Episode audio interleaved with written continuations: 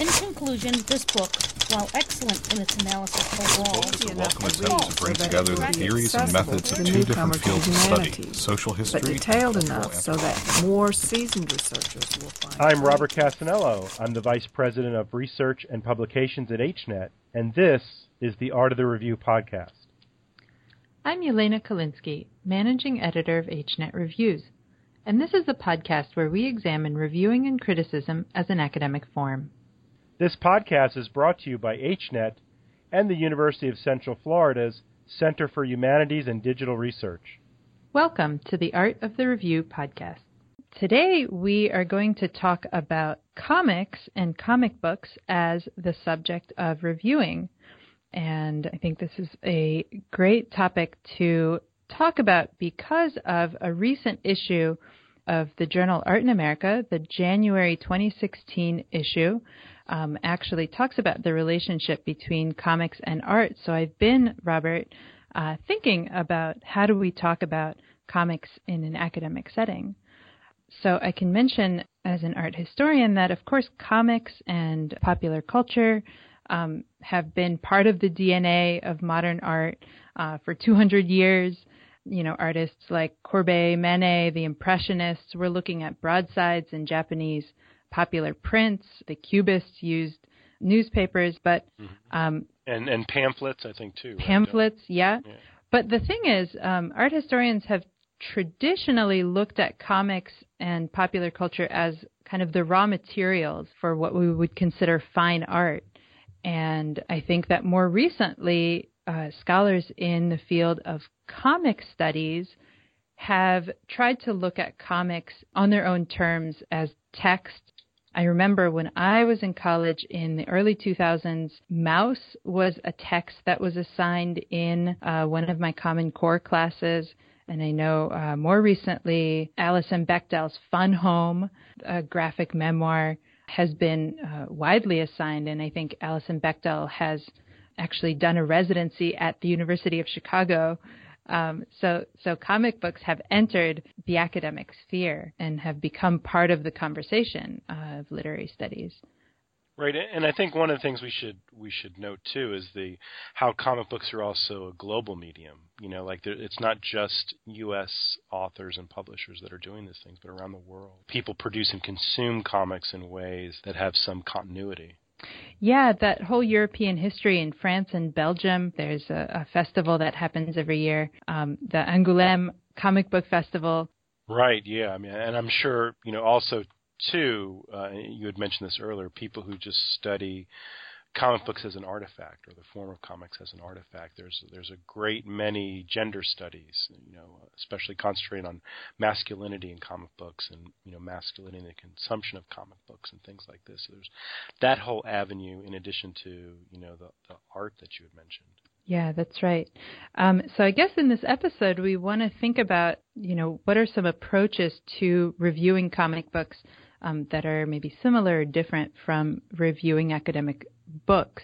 Right, and so I was I ran into a, a friend of mine who you know I, I've known him for for some time, and I just know he's a scholar of comic studies. You know, we were talking about a, an episode to do, and I thought, well, I wonder if people review comic books because I didn't know. You know, I had no idea that people reviewed comic books in a, in a scholarly fashion, and so I just asked him, and he said, of course.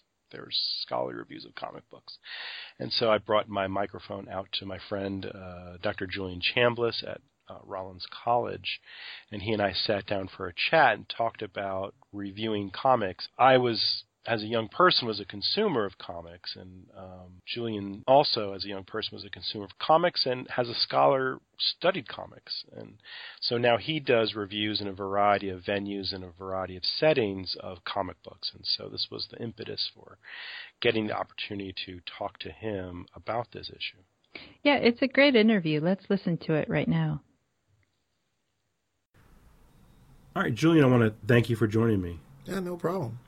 And so uh, I invited you here because I want to have a discussion about comic books. And this podcast, The Art of the Review, we look at different ways in which uh, people review in an academic setting. And I know, you know, we've had conversations about reviewing comic books, and you agree to talk to me about that a little bit. But before we get to the reviewing part, can you just explain to our audience what what we mean by comic books? Because I know a lot of people have kind of a different uh, impression of what they are. So. Right. I mean, there's um, a sort of graphic literature that's common in terms of the American context. Typically, when we say comic books in the U.S., we're referring to sequential art uh, that is published. Uh, typically, uh, there's a sort of uh, kind of popular comic art which is associated with comic books, which have been published since roughly the late 1930s.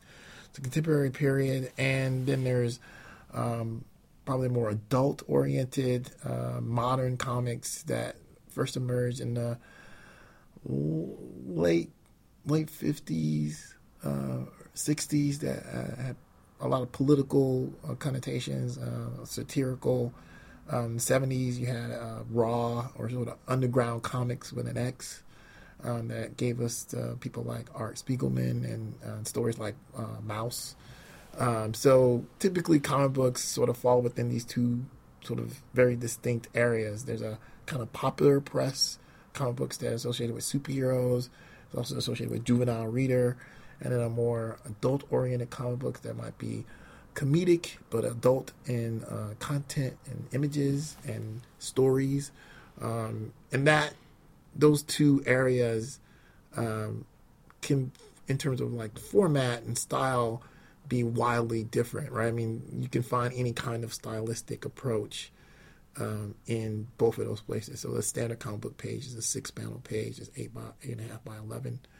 But of course, we've seen some differences in in that sort of uh, format over the years. Mm-hmm. Um, so typically, a comic book is a, a, series of images that are juxtaposed with word bubbles to tell a story. Mm. And so, just I guess from, from, what you're telling me here, we should assume that just like with with books that you find in a bookstore or library, there's a body of literature associated with comics that you know kind of speak to it as a form. Itself. Exactly. Yeah. When you're doing comic books, there's actually a very vigorous comic studies uh, academic field, and those different disciplinary approaches approach the comic book um, comic books from those their perspectives. As a historian, I often talk about them as um, sort of historical objects in the context of courses and classes and research. Um, but other people will do to sort of deep content analysis of the comic books themselves in terms of their review, much like you would review a novel, you review a comic book the same way. And so, um, so what venues are available for people to review comics? Um, you can review them in either uh, very strict uh, academic forums. Uh, there are a number of journals that are dedicated to comic studies. Um, I'm actually doing a review now for the uh, Scandinavian Journal of Comics. Um, but there are journals uh, like Journal of Popular Culture or uh, Studies in Comics or Ink, which is a, a there's an Australian journal. I mean, there's there's actually quite a few, and each one of those you would find uh, reviews, much like you would find in the Journal of American History. There'd be articles and then reviews. And so you're someone, um, and uh, let me know if I'm correct here, but you've done academic books as book reviews and you've done comics as, as reviews. And so, right. what do you think is the difference between reviewing a comic versus reviewing something of a more traditional academic form? Um, it depends on the audience, so it depends on the venue. Um, so I've done reviews that were both for a sort of traditional academic audience versus a public audience. Um, can, instance, you, can, you, separate the two? So let, us talk about the yeah, academic course, first. Yeah. So, so how how do people who study comics how do they want to understand uh, or appreciate a review of a comic? They want to know, much like you would with a traditional academic text, uh, what are the kind of antecedents that are influencing the work. Um, the, they want to know uh, specifically, depending on the complexity of the, the, the comic art uh, object.